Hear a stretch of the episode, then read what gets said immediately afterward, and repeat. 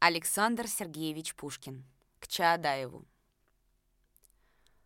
Любви, надежды, тихой славы недолго нежил нас обман. Исчезли юные забавы, как сон, как утренний туман. Но в нас горит еще желание под гнетом власти роковой, нетерпеливою душой отчизны внемлем призыванья. Мы ждем с томлением упования минуты вольности святой, как ждет любовник молодой минуты верного свидания.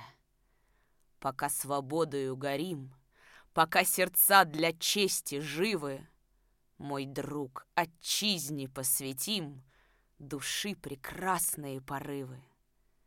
Товарищ, верь, взойдет она, звезда пленительного счастья, Россия вспрянет ото сна, и на обломках самовластия напишут наши имена. тысяча восемьсот восемнадцатый год.